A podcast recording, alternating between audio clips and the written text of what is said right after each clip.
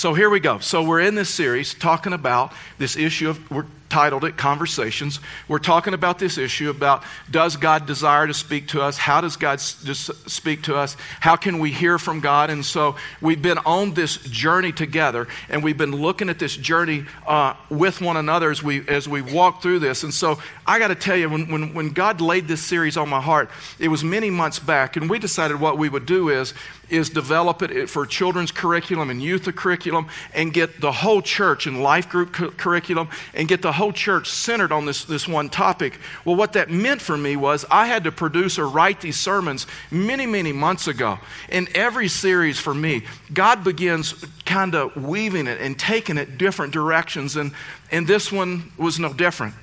And so when I was praying through this sermon this weekend, and especially Saturday morning and some other times, Man, my burden for this message has changed a little bit as, as we've walked through this series together. And so I'm, I'm going to blow pretty quick through the first part of this. Uh, the first part of this is, is how has God spoken in the past. And I'm going to get to the second part where that's my burden. What is so important for us to understand is this is, is why does God desire to speak to us? Why does a holy and righteous God that created the world what is his purpose? Why does he want to speak to us? And so that's kind of a, a roadmap of, of where we're headed together. Many years back, there was a young man by the name of Vernon Howe. Vernon Howe was a, was a young man. He was raised in a Christian home. He was raised in the denomination Seventh day Adventist. And uh, his grandmother writes, and his grandmother would talk that when, when Vernon was young, that uh, he would pour over the scriptures, and sometimes she'd step in his bedroom, and he's like reading the scriptures, and tears are rolling down his face. That uh, he read scripture almost nonstop as a young man. And as he got older, teen years, and then, then into 20 somethings, Vernon Howe believed that God was speaking to him at a different level and trying to lead him into deeper spirituality and maybe new revelation outside of Scripture. Maybe calling him as a prophet. And Vernon Howe got very dissatisfied with his denomination, Christianity as a whole. And so he walked away from the denomination into kind of an offshoot group called the Branch Davidians. Vernon Howe was given the name David Koresh. And David Koresh believed that God spoke to him, he was a prophet, and gave him new scripture that was over and above God's word, that gave him new words, and that he was a prophet. And he patterned his life kind of like King David and he took a group to Waco, Texas. And I was living in Houston, Texas when this whole thing went down. And he took a group to Waco, Texas. He developed a group of followers. He had a harem of women, all different age groups. And they believed David Koresh received scripture from God outside of the Bible, and they followed him until the Texas Rangers, and I have a close friend that was captain of the Texas Rangers that was a part of that whole investigation, and, and I know a, a lot of deep things about that and just the horrors of it. And the Texas Rangers and, and FBI and ATF in 1993 had a showdown there at Waco, Texas, and it was on the news. You saw some of the people that were so gullible and so convinced that he was a prophet. And God gave him a book over this one. That even when they tried to intervene, they couldn't get people to walk away. Even when the showdown happened, Maybe you saw some news, news clips of people caught on fire and running back into the building. They barricaded themselves there with David Koresh. History is full of one man after another that claims special revelation for God, golden tablets that they lost or cannot find, words from God that says, I am a prophet, I have another book of the Bible, I have another Bible, another, another, another book that is in addition to the scriptures, and many times it contradicts totally who Jesus Christ is, the Trinity, and everything. But history is also true that there are gullible people that will follow men like that that claim to have a special revelation from God that nobody else knows. And so the truth is that God, yes, is still speaking.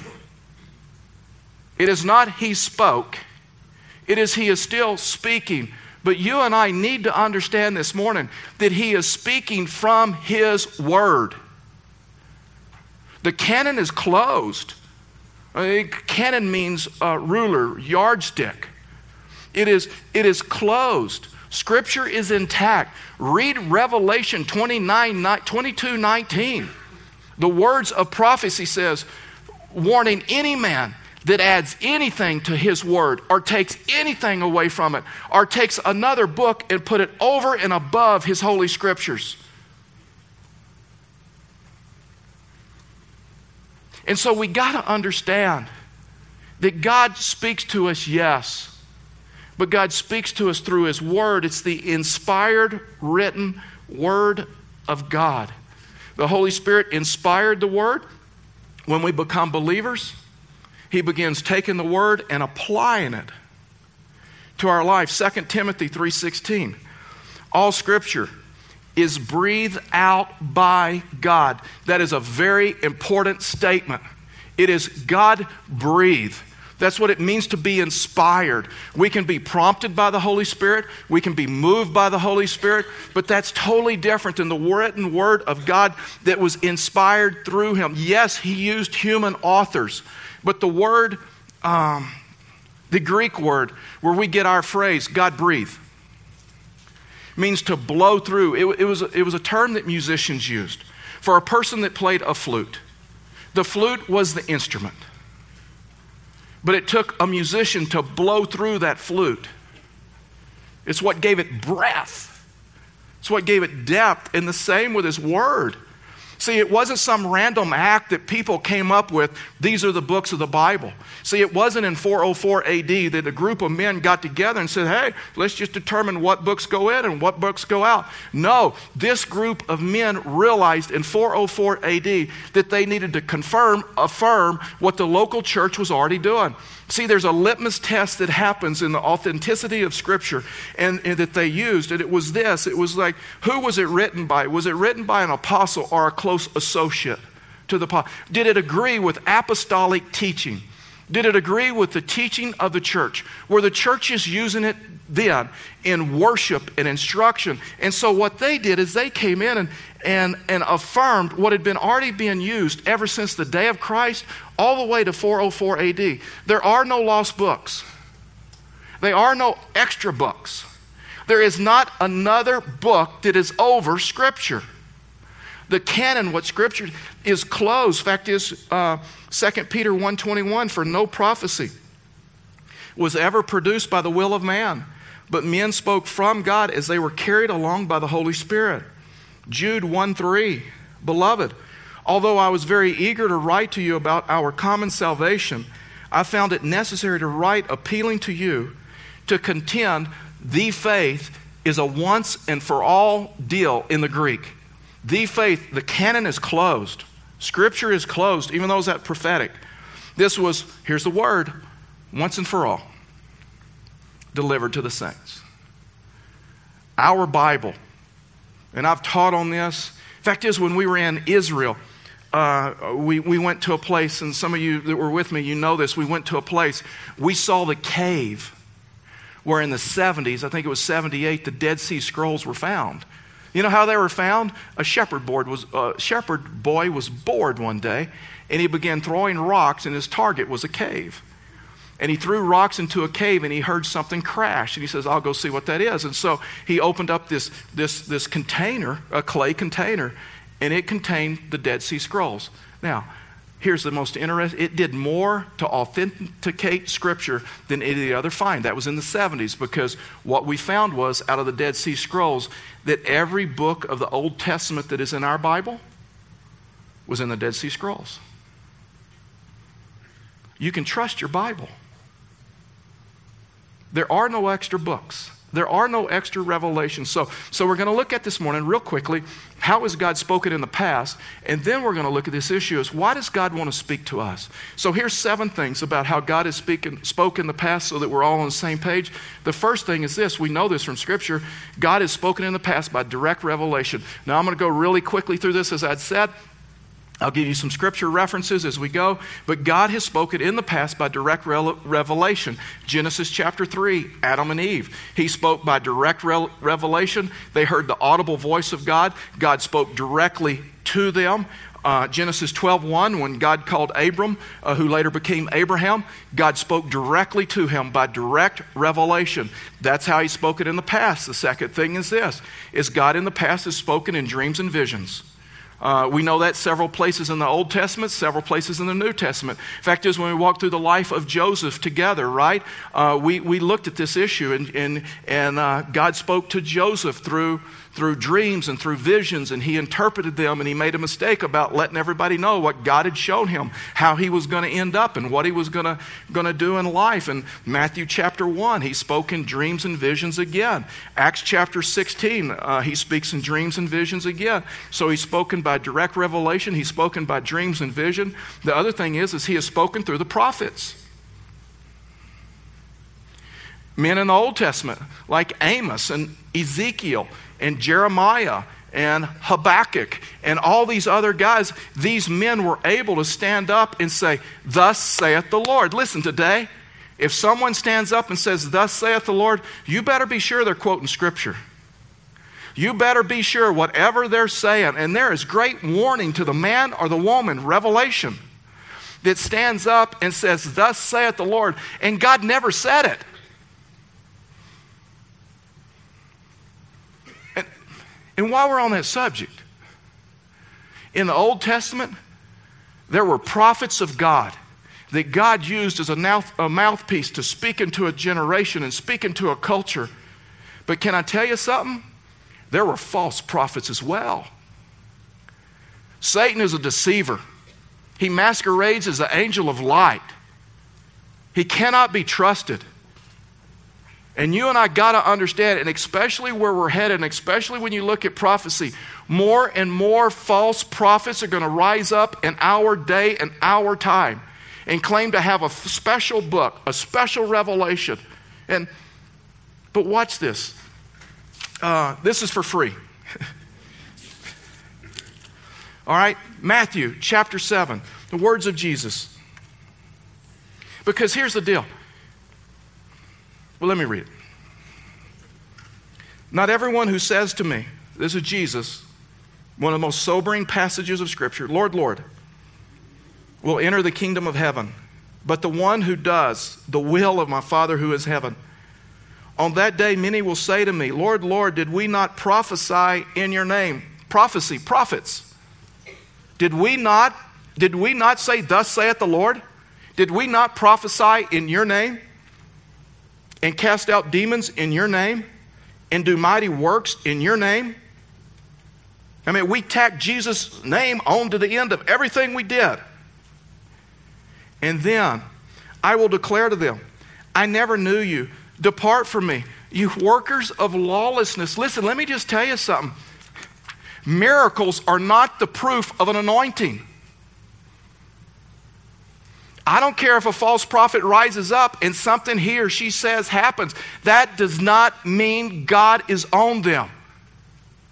It is all through the Old Testament, it is all through the New Testament. And you better understand God's word and be able to discern out what He's doing in a people group.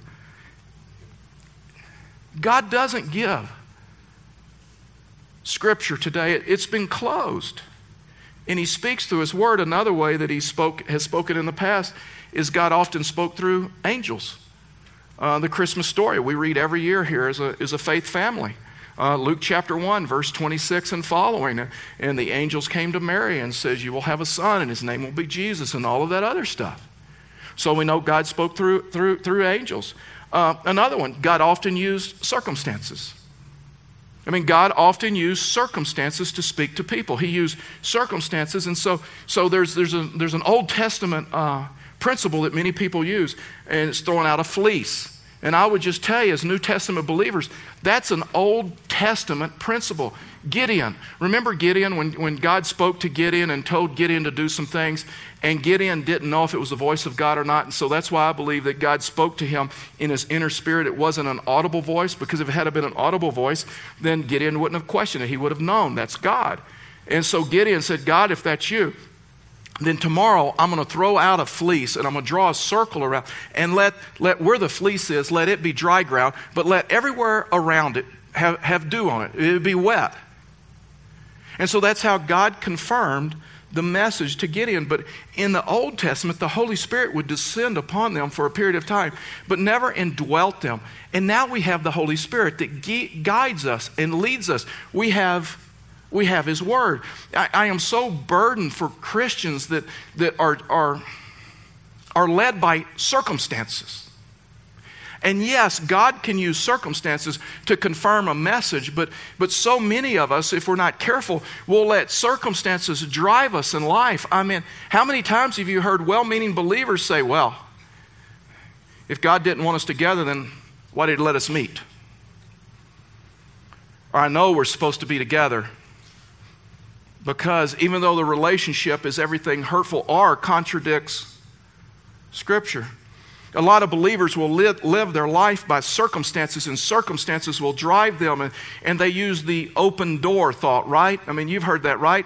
I mean, you know, God opens, a, if God closes a door, then He opens a window, and we say all those things. It sounds sweet. And, uh, and so there's a lot of believers say, you know what? I just live my life by the open door policy that if God opens the door, then I walk through it. Here's the danger with that your focus becomes on the door and not God. Fact is, I can show you times in scriptures. When God said the door is closed, you open it. What? Yeah. There are times in Scripture when God said the door is closed, you walk by faith.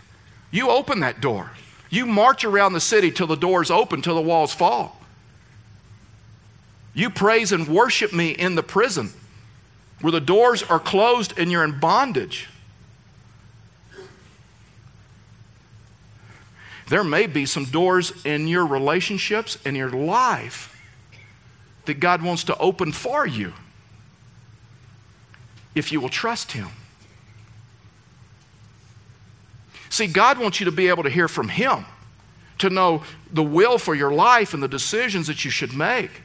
He doesn't want to leave it up to chance and he doesn't want to leave it up to circumstances. That's why people will say things and pray prayers and they'll throw out a fleece and say, God, you know, if you want us to break up, then let him break up with me. God, if you want, if you want me to take this job, then have them offer me the position.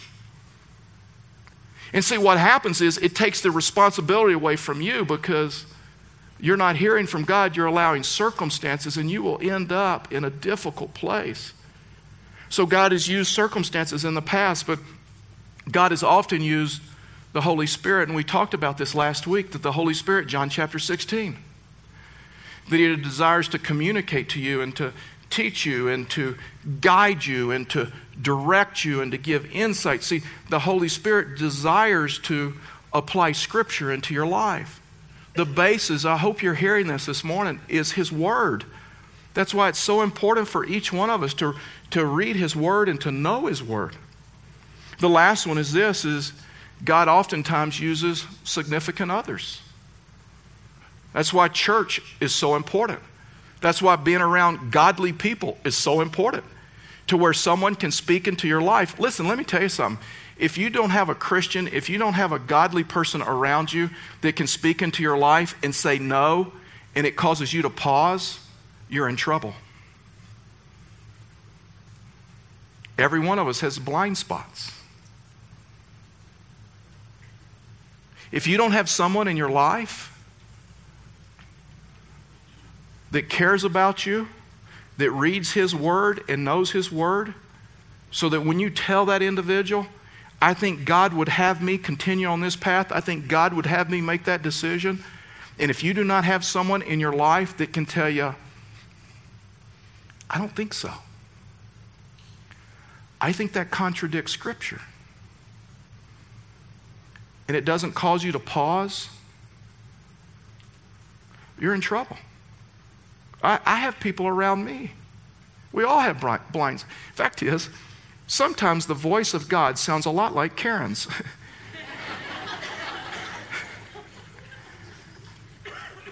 because I'm telling you, my wife has some spiritual insight. There have been times that I have told her, I believe God's leading me to do this. And she's like, I don't know. I, I don't know. And it's caused me to pause and either go back to Him or go back to His Word. I have godly men around me that when they look into my life and say no or slow down, it causes me to pause. Every one of us has blind spots. And if you do not have, if you are so prideful that nobody in your life can tell you what to do. You build up barriers around your life that nobody can speak truth into your life. You're just going to do what you want. You're on dangerous ground. And you will never find peace and security. So, those are the ways that God has spoken in the past. And, and, and uh, here, so, so here's, here's, the, here's the question. So, why does God want to want to speak to us? I mean, so what's the purpose of God speaking to us? Because that is so critical for us to understand. And, and it's just, it's out of Romans 12, 1 and 2. And um, it's a equation or, a, or a, a, formula, if you will, that, that I have used for many years that just helps me to understand this. I'll give it to you, then we'll walk back through it and we'll, we'll be done. Uh, it's this. It's presentation. Presentation plus transformation equals revelation. Now, revelation is deeper understanding of your life, deeper understanding of Scripture. It's not new Scripture, it's not adding a book to the Bible. Presentation plus transformation equals revelation. Fact is, this is the formula of how to find God's will for your life. There are so many people wondering, what is God's will for my life? And, and I think we make it way too hard. And so, watch, let's just walk through this together. The first thing is this is, is presentation. Romans chapter 1, verse 1. Here's what the scripture says I appeal to you, therefore, brothers, by the mercies of God, to present. In my Bible, that word present, that's circled. There's your presentation.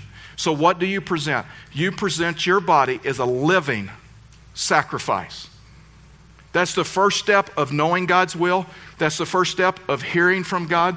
That's the first step of, of using His word to apply it to your life. It's this issue God, I present my body as a living sacrifice. Listen, let me tell you something. It is easier to give a dead sacrifice than it is to give your life, right?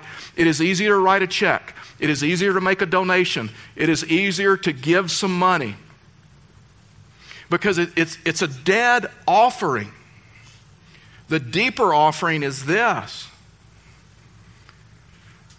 I give you my body as a living sacrifice. Because the problem with a living sacrifice, you can step onto the altar on Sunday and you can crawl off on Monday. When life comes, when difficulty comes, a living sacrifice is a daily thing to where you present your body as a living sacrifice. And say, God, whatever you want me to do, I'll do. Whatever you want me to say, I'll say. My life is not my own anymore. See, in, in, in, Scripture, we, we make this issue of salvation, we, we make it so easy. It's like just no risk. It's just something we do. We just kind of accept Him and we add Jesus, tack Jesus onto our life. But the New Testament knows none of that. The New Testament, when believers came into a relationship with Christ, they presented their body as a living sacrifice. Their life was never the same. They repented of their life. They changed the direction that they were going and they began to follow him. So, the first step, if you're going to know God's will in your life, is to where you're willing to say, God, all that I am, I give to you. 2 Corinthians 11 1, Paul says, Imitate me as I imitate Christ. God, wherever you want me to go, I'll go. Whatever you want me to say. I mean, my life, Christianity, is us learning to how to imitate the life of Christ. If not, we could have one of these moments. Depart from me. I never knew you. You tack Jesus on to the end of your life. I never knew you. The word know in the Greek in, in, in, in Luke chapter 7 was to know intimately. I know you. There's presentation. Then comes transformation. This, this, word transformation in the Greek is where we get the English word metamorphosis. It's what happens to a caterpillar, right? I mean, we know that. We learned that in biology class and science class growing up, to where you take this caterpillar and it goes through this, this metamorphosis to where it no longer even looks like a caterpillar. Fact is, you look at this beautiful butterfly and you wonder, how could it come from that? There's presentation when we present our body to Christ as a living sacrifice. And then what happens is, is transformation begins to happen in the life of the believer. A metamorphosis begins to happen. Your personality begins to change. Your, uh, your lifestyle begins to change. Your, your values begin to change to where you want to begin to please Him. And regardless if it's comfortable or uncomfortable, and you look at His Word and you apply it to your life, and He goes on and says, But but be transformed. In my Bible, I circled that. There's presentation, there's transformation. So, how are you transformed? By the renewal, by the renewal of your mind. What renews your mind? His Word. Reading His Word and understanding, you know, the, you learn the will of God by the renewal of your mind. And God, God wants you to know the, the, His will for your life, and it comes by it comes by renewing your mind. And I'm probably not telling you anything that you do not know, but especially pre Christian days, our mind is corrupted. Uh, the mind can be vindictive, judgmental, hateful, mean. In fact is, Jeremiah said, who can even know it and understand it? I mean, it is totally corrupted. I mean, our mind or conscience, because sometimes Scripture uses that interchangeably, can be faulty. Here's just some things that, that I pulled out real quickly. Um, some descriptions of the mind or the conscience. Hebrews 2, 10 22 says the problem is our mind or our conscience can be defiled. In other words, we have faulty thinking. What we think is right is wrong, and what we think is wrong is right. Our values can be upside down. Titus 1:15 said the mind and the conscience can be weak. 1 Corinthians 8 7, the Bible says that, that the mind and the conscience before Christ is dead. Uh, 1 Timothy 4 2 says the mind and the conscience can be seared to where you can be vindictive, judgmental, mean, hurtful, and it really doesn't bother you like it once did. Because it can be seared and it can be calloused. And Scripture teaches in Titus that once we come to know Christ, that the Holy Spirit comes and lives inside of us and begins to awaken, if you will, our mind and our conscience. And, and we're gradually cleansed by the Holy Spirit by the reading of His Word and thinking on the things that are true and noble and right and as you present your body as a living sacrifice, there is a transformation that happens by the renewal of your mind as you begin obeying His word and His will for your life. See, the word conscience is in the New Testament over 30 times. You know what it means? It means co knowledge. It means co knowledge with God.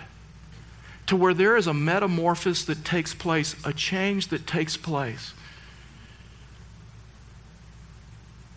To where your thinking changes. You don't live this life like everybody else does.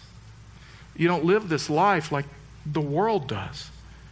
And so there's, there's presentation, there's transformation. And the last thing is this there's, there's revelation, there's new understanding, there's a change in your values. There's a change in how you treat a husband or a wife. There's a change that happens how you treat a girlfriend or a boyfriend. There's a change that happens of how you live your life and you, you treat other people. There's a change that happens to where we understand our purpose.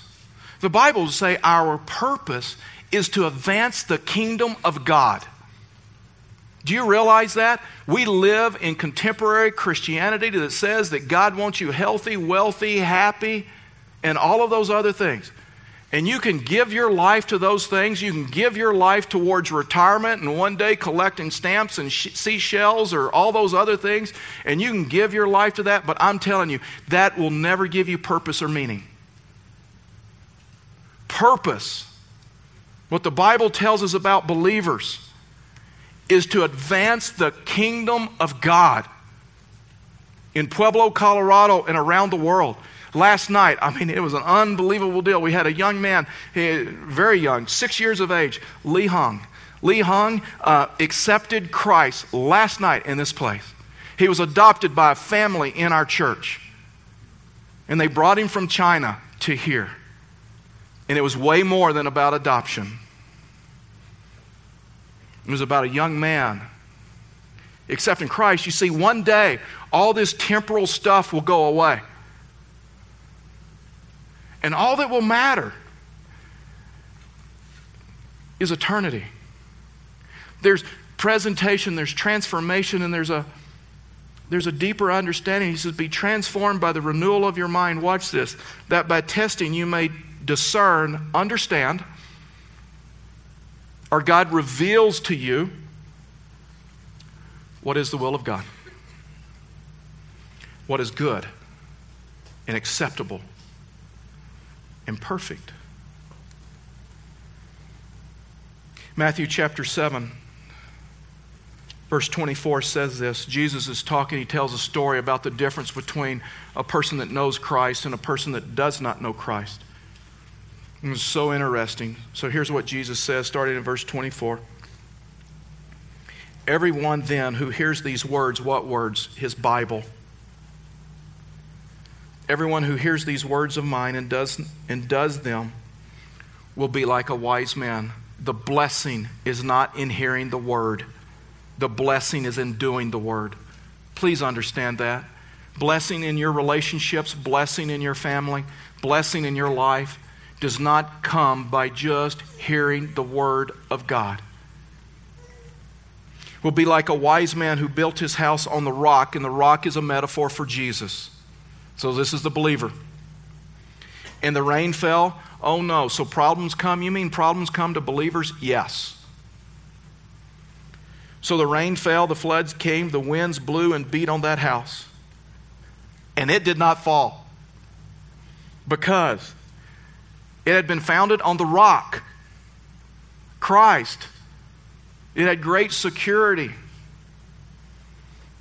And then Jesus contrasts this and says, And everyone who hears these words of mine and does not do them will be foolish.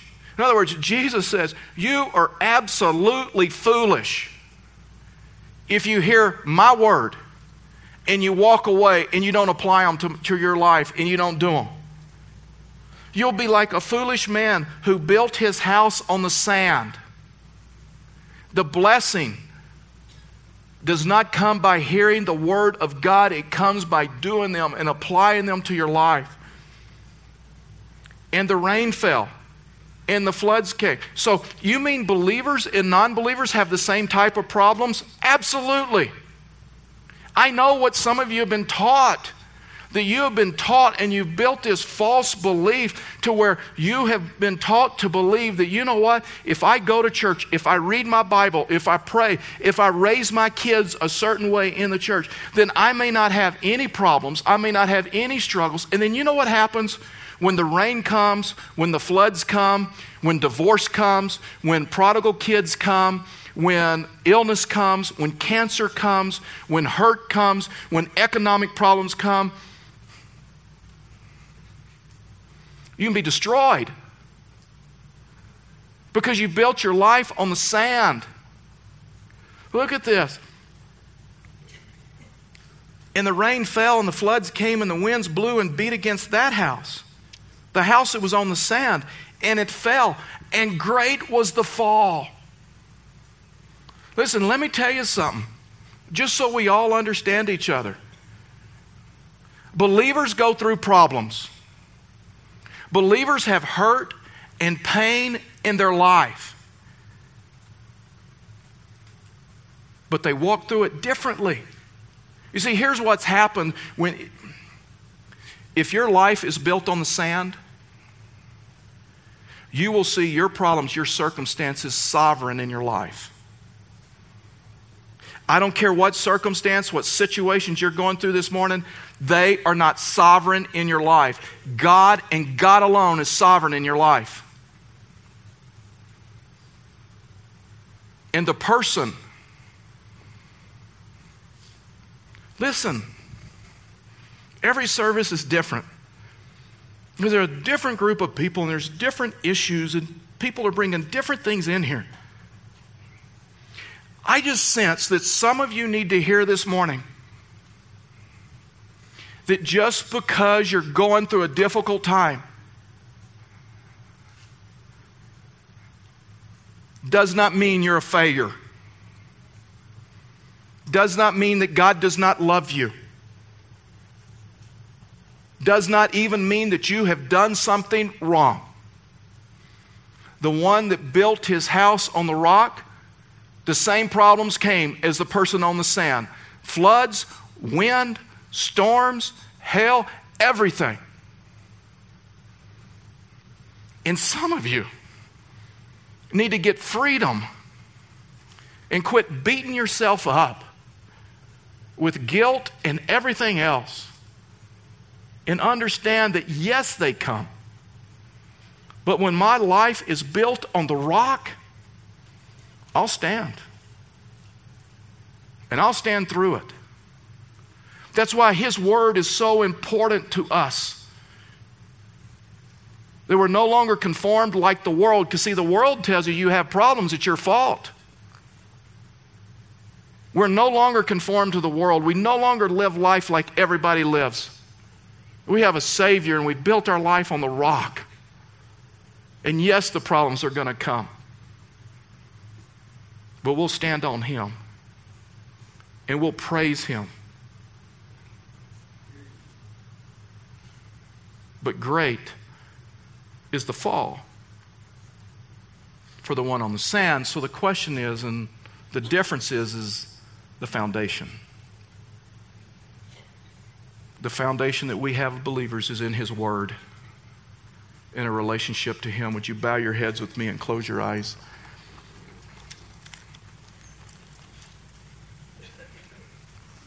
Well, I'm just going to ask that you would just sit before Him and there would just be no distractions here this morning. This is probably the most important thing that we do. We have people in overflow and, and we have people in this room, and this is probably one of the most, this is the most important things that we do. This is when people make spiritual decisions. And my question to you, as you sit before the Lord, what is God saying to you? Not what is Charlie saying to you, not what does Charlie want you to do, but what is God saying to you? Are you fighting him? Are you fighting him and taking his word and just applying it to your life and trusting him with your life, with your relationships? Maybe, you know what? Maybe God wants to open some doors in your relationships to the place that you've already dreamed of being in, in that relationship. And maybe the door seems closed right now and there's a barrier in that relationship. And maybe God wants you to just take His word and apply it and walk in purity and watch Him open the door. Maybe God wants you to make a commitment to Him to read His Word and to build your life on the rock and a firm foundation. I don't know what God has for you, but I know this God is speaking to us.